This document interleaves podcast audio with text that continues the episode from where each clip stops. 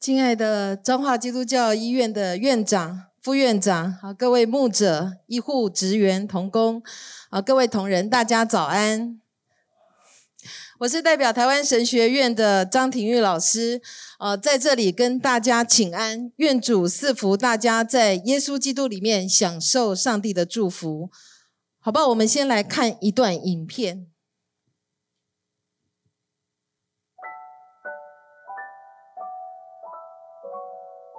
一百五十年前，只有二十八岁的马街来自遥远加拿大，台湾。就好像是偏乡。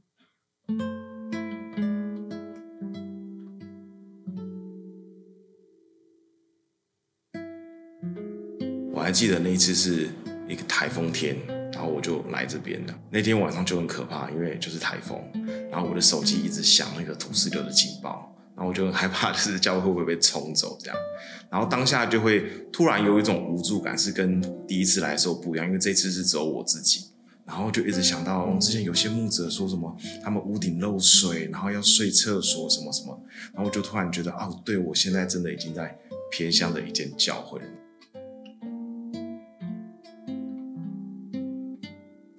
好像是我记得，呃，属灵的家人一样，我们又是又是同胞，又是弟兄姐妹，然后看到这些羊群是没有牧人能够持续。再不了下去的时候，我在神面前的悔改，在神面前的祷告，那就死就死，就好像一粒麦子落不落在土里，它就不能结出许多的子粒。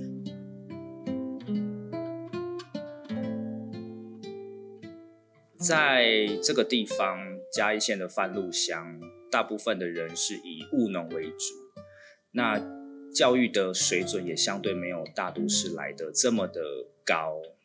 那经济收入也没有这么的高，那所以这个是最大的差异。那生活上面当然也有很大的差异，像在乡村这个地方，大部分的人都早睡早起就要去田里工作。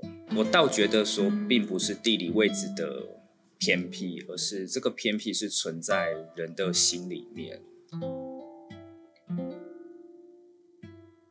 服饰的施工常常打掉重练，也可以说是用一种滚动式的调整。毕竟没有一项事工是从头一成不变到结束的。这些事工它好像只仅止于在啊撒种，但是好像没有办法收割。所以有些事工我其实就是改型，或者是直接砍掉。我们应该要做更多的是在同工的建造上面这样。我不是为了自己而走向这条道路，是为了神的旨意。然后我是他的仆人，神要我去哪里，我应该去顺服。会来到这个地方，也是我跟上帝的祷告，说我要我想到一个偏乡去。其实上帝也真的就是啊、回应了我这样子的祷告，离开这个地方，到别的教会去服侍。有时候也会常常这样想，但是当我静下心来去仔细的。回想跟仔细的去跟自己的呼召对话的时候，就会觉得说，既然上帝已经答应了我来到这个地方来服侍，那我就要在这个地方能够有一个比较长远的时间，除非有一个很明确的指示，我该离开了，我才会离开。我觉得身为神的仆人，还是要看上帝的心意，所以我就是祷告，祷告，然后在祷告的过程当中，其实没有上帝要我离开平林的。记号和感动都完全没有，然后反而是在祷告当中就看到啊、一些孩子的脸啊，弟兄姐妹的脸这样，然后我就那一刻我就决定决定要留在平林了。若不是上帝要我走，一定有上帝他的心意。去年的时候，我才把我的户口迁来这个地方。那这一个身份的影响，其实它是超越传道人的身份。也帮助我重新去调整我的服事，不是只有在教会跟教会有关，而是它更广泛的是，我可以跟更多的人去做互动跟连接。马街的宣教事工，如今在台神一直持续着，从课堂上以及团契生活里延续马街精神。我们是一群活在异象中的人，在上帝国逐梦，一起兴旺福音，点燃生命之火。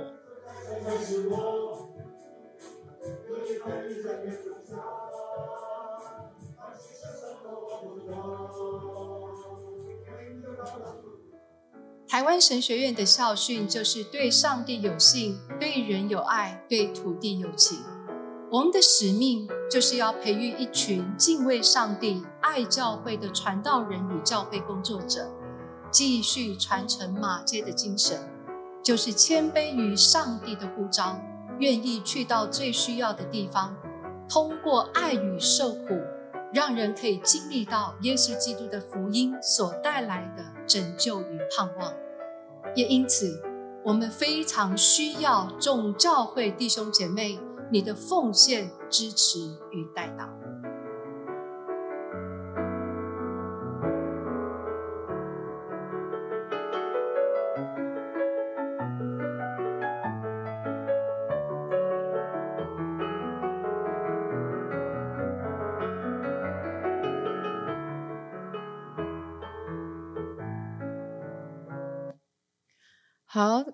看到的，呃，这三位，一位是我的学长，一位是我的同学，另外一位是我的学弟。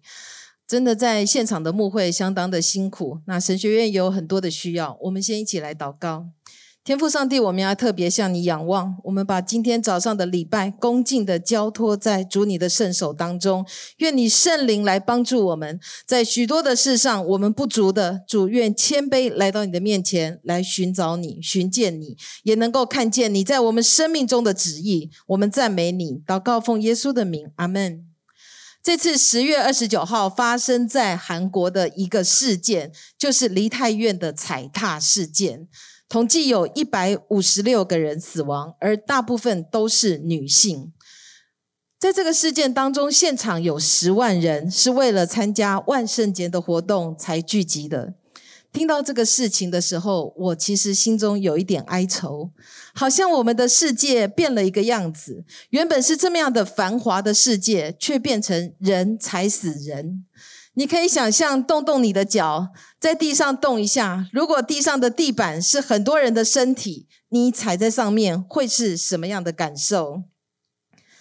听起来很多的事情好像人算都不如天算。我的女儿看见这则新闻的时候，她很害怕地问我说：“妈妈，这是不是世界末日？为什么只是出去庆祝一下，就这么多人死亡？”我的心中也在想，我们的社会是不是生病？好像在追求刺激、快乐之下，却没有看见危机意识。上帝，你看见了吗？你看见了吗？你在哪里？的确，很多时候我们不得不承认，我们不知道下一步会发生什么事。仔细看看我们所处的世界。面对俄罗斯跟乌克兰的战争，两个都是东正教，都是基督徒，却互相发生战争。在北韩发射洲际飞弹的情况之下，我们真的是觉得我们的世界好像进到世界末日。每次我们在面对基督徒啊，在面对这种群体性的死亡的时候，总是被问到一个问题：这是不是你们圣经所说的世界末日？你们的上帝在哪里？他有看见吗？我相信这个问题的答案，没有一个人在场可以回的回答得出来。这个答案应该只有上帝知道。然而，即便如此，我仍然相信上帝很爱我们每一个人。可以下一页吗？这个是。OK，好，谢谢。今天的经文是记载在比较复杂的以赛亚书。以赛亚书有小圣经之称，因为它只有六十，呃，它有六十六章，好，刚好是圣经旧约加新约的章数。这是记载在公元前五百四十年，距离我们大概两千五百年。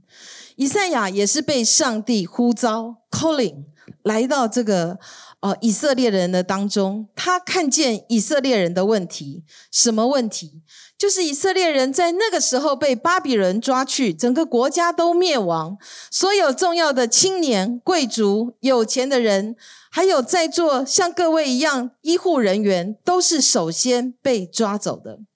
百姓被抓到巴比伦，一开始真的不知道要做什么，而他们想要做的就是及时行乐，用尽自己的钱财来享受眼前美好的事物。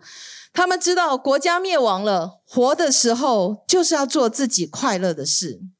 这个时候，先知来跟他们呼吁：你们这些以色列人还在做什么呢？你们还在花钱买一些没有价值的东西吗？还在买一些不能让人饱足的东西吗？以赛亚在说的是什么？什么东西是会让人没有饱足的？他们在买什么样的东西？不过就是我们日常的吃喝饮食吗？就是我们吃了还会再饿，做了还会继续再做，那不就是人之常情，很正常的事情？用吃的、用喝的来满足自己的心。当我们彼此心情不好的时候，不是也用物质来满足自己吗？但是先知所说的，不是我们不要吃、不要喝，而是我们能不能吃一些有营养的、有盼望的、有智慧的话语。先知说：“醒醒吧，以色列人，你们醒醒吧！你们的眼目总是在自己的身上。”不在上帝的身上。确实，在生命之中，我们原本就会遇见许多无法预料的事，而唯一能做的，不是看重这些，而是看重我们的生命能够活出什么样的光景。上帝在圣经的当中，透过六十六卷书，的确花很多的时间在训练以色列人。好比在旷野的当中训练摩西一样，四十年来造就一个新的摩西。以赛亚同样是上帝重用的仆人，在这个时候，他要帮助以色列以色列人理解什么是重要的，重新调整以色列人的眼光，再一次回到上帝的身上。所以，先知说，无论何时。何状况，就是要将上帝的话语好好的理解、吸收进来。亲爱的同仁们，你们会不会觉得，当我们心里想的，我们嘴巴就会说出来；而平常我们吃进什么话语，进到我们的心里，我们就会活出什么样的生命？以赛亚也是这样的认为，使我们。必须能够明白，在这么艰困的世代当中，把上帝的话当作属灵的食物吃进我们的生命。在然而，在这个时候，以色列百姓已经灭国了，天天吃喝，好像失去了一个警醒，失去了一个警醒的心怀，不知道真正能够帮助他们软弱心灵的，就是从上帝话语而来。每次读到这个经文，我就会想到我在教导我的孩子的时候，也是同样的情景。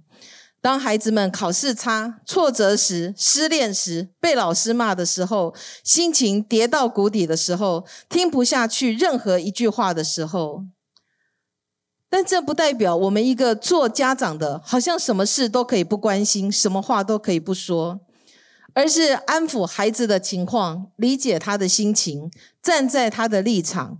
引导他离开忧闷，好像今天的经文：当趁耶和华可寻找的时候寻找他，相近的时候求告他。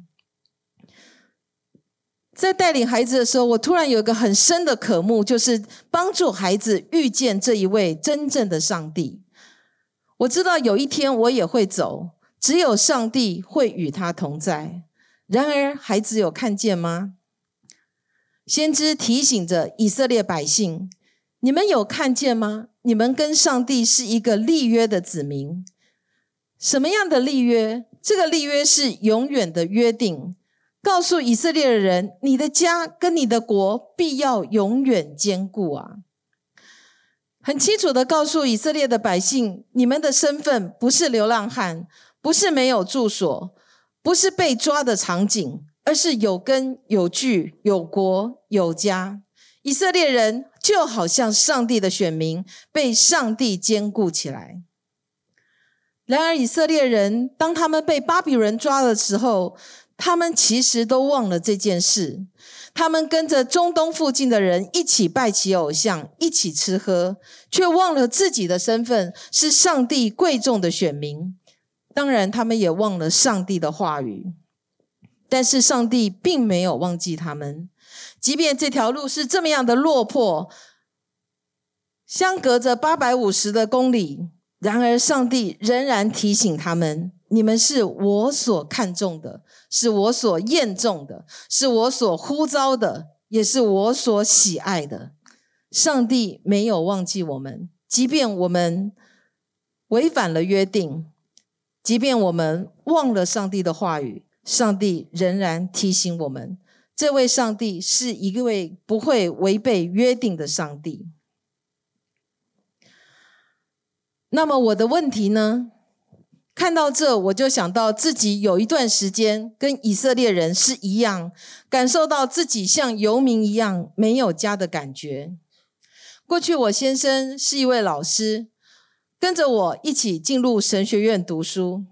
大家都知道，进入神学院读书的时候，表示我们要放弃很多的事情，回应上帝的呼召。看起来就好像上帝的选民一样，走在这条道路，应该是上帝很喜欢的事情。然而，我好像也忽略了，我们不就过都是个罪人吗？这件事情发生在二零一五年，我还是一个神学生的时候，我的爸爸检查出来是肺癌末期。它是一种肺小细胞癌，医生说这样的癌症大概只有三到六个月的生命。我在当时实在没有办法接受。我的先生刚刚从神学院毕业，调派到马街医学院做院牧，也是非常不顺利。学校的校长也常为难他，他告诉我说他做不下去。而我的小孩正预备进入国中一年级，也因为学校的老师很凶，小朋友也哭着告诉我说不敢去学校。我整个人都非常的头痛，几乎快要崩溃了。就在这个时候，我也问上帝：这是哪一种道路？怎么我选择你的道路这么难走？我还要继续在神学院读书吗？我当时几乎每天都跪在地上，一直哭。我不明白，无法明白，也完全不能明白。爸爸病倒了，就好像世界要塌下来。先生跟孩子也都陆续出现问题。这个世界对我来说，就好像走到世界末日。我真的走不出来。想到这，我就想，那就先休学，别读神学院了。我开始跟学校的老师同学说：“啊，要休学了。”我心中好像被刀割一样，心里只有一件事：上帝啊，你在哪里？你有看见我所走的这一条路吗？这句话也是当以色列民听见先知的呼喊，提醒他们自己是上帝贵重的选民，应该有所期待。上帝的先知呼呼召他们不要再拜偶像。当他们愿意悔改认罪的时候，上帝就苏醒他们的灵魂。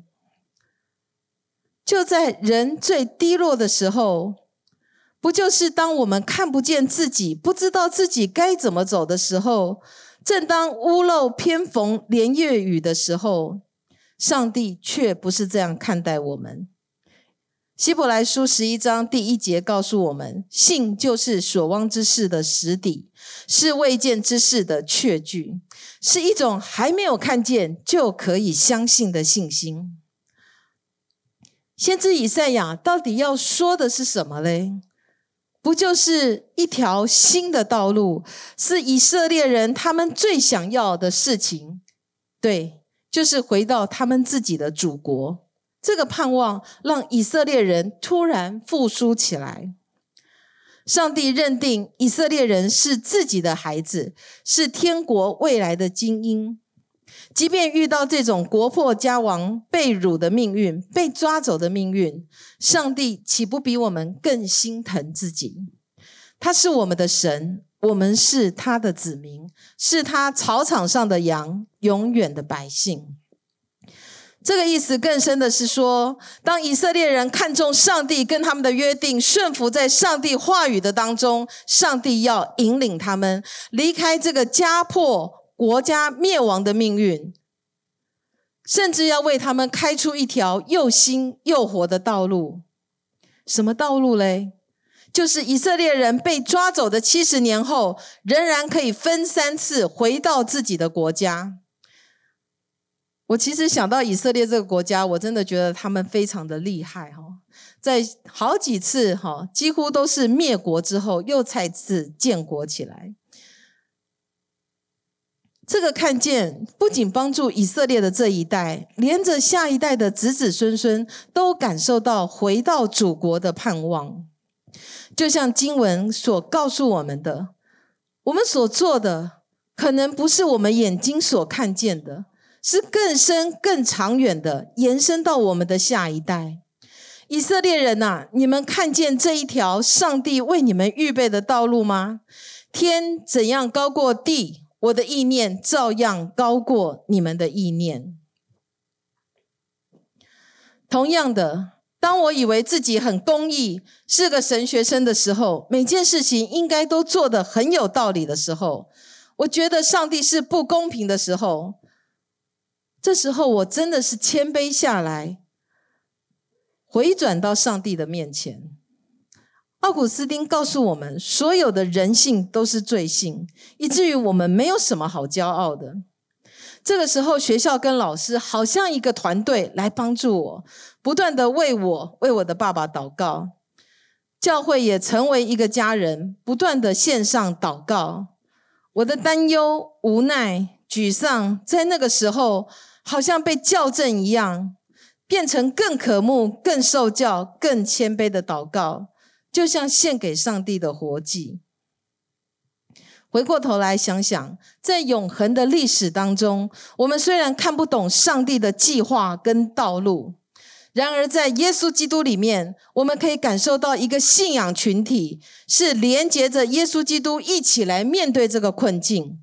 好像上帝开了一条又新又活的道路，在耶稣基督里面，教会跟学校还有众人的祷告，使我们感觉像一个家人，在地如同在天。在耶稣基督里面，上帝挪去我们心中一切的惧怕、沮丧。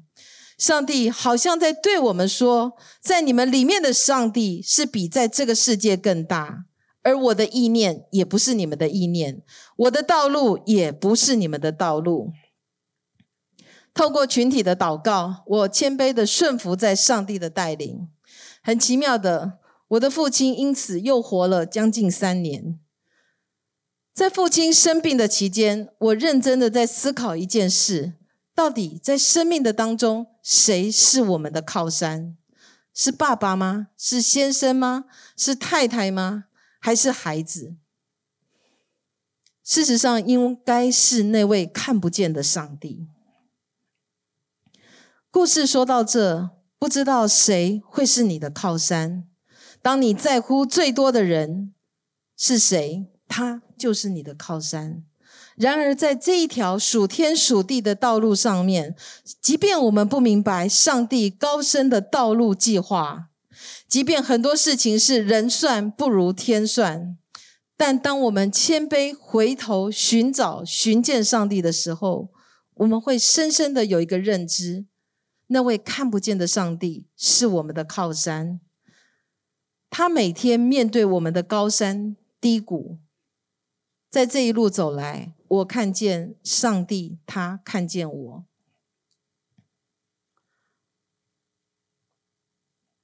我来讲结语。每当我想到看见这件事情，就觉得很有兴趣。到底上帝让我们的眼睛看见什么嘞？眼睛所看的是真实的吗？上帝每每让我们看见的都并非偶然。英国哲学家 C.S. 路易斯告诉我们：我们能够看见某件东西，不是因为我们发现了，而是那件东西早就存在了。你也许即将看见要认识的女朋友，看见一个店面、一个经文、一个朋友、一件事情，或是一道料理、一个意念，其实都是上帝要你看见的。我所亲爱的同仁啊，也许我们会容易被罪所胜过，但你无法遮蔽自己的眼睛，不去看见上帝要给你的看见。我再说一次，即使我们容易被罪所胜过，但你无法不去面对上帝要打开你的眼睛，让你看见，看见了而悔改，看见了而被呼召，看见了而看清，看见了而去遵行。唯有上帝，他让我们看见，那个看见不是眼睛的看见，是心灵的看见。唯有我们从心灵真实的相信、看见，我们才知道上帝的引领。在待降节第二个主日当中的主题就是和平。愿上帝使我们亲眼见他，让我们看见上帝所引领的这条道路。我们一起来祷告。天父上帝，我们要向你祷告，特别在这个时代，我们心中有许多的盼望，许多的忧愁、烦躁、忧闷，我们不理解这个世界的变化。我们似乎走在一条我们不理解的道路，主，但我们甚愿你的圣灵浇灌我们，引导我们。即便我们不完全认识你，但求你打开我们心里的眼睛，能够看见你，能够听见你，能够认识你，能够知道你。愿你的灵彰显在我们的当中。愿我们口里承认，心里相信耶稣基督成为我们的救主的时候，主，你的灵要充满在我们的里面，赐给我们力量。每每我们。祷告的时候，主你就应允我们，帮助我们，使我们心里得着力量。我们赞美你，祷告奉耶稣基督得胜的名，阿门。